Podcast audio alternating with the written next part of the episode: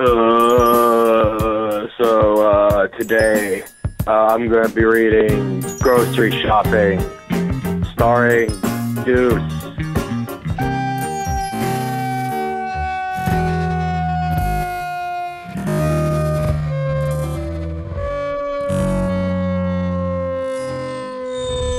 There was a pretty girl at the grocery store. So I said hello. And she said, whatever. So, long story short, she's tied up some bags in the closet.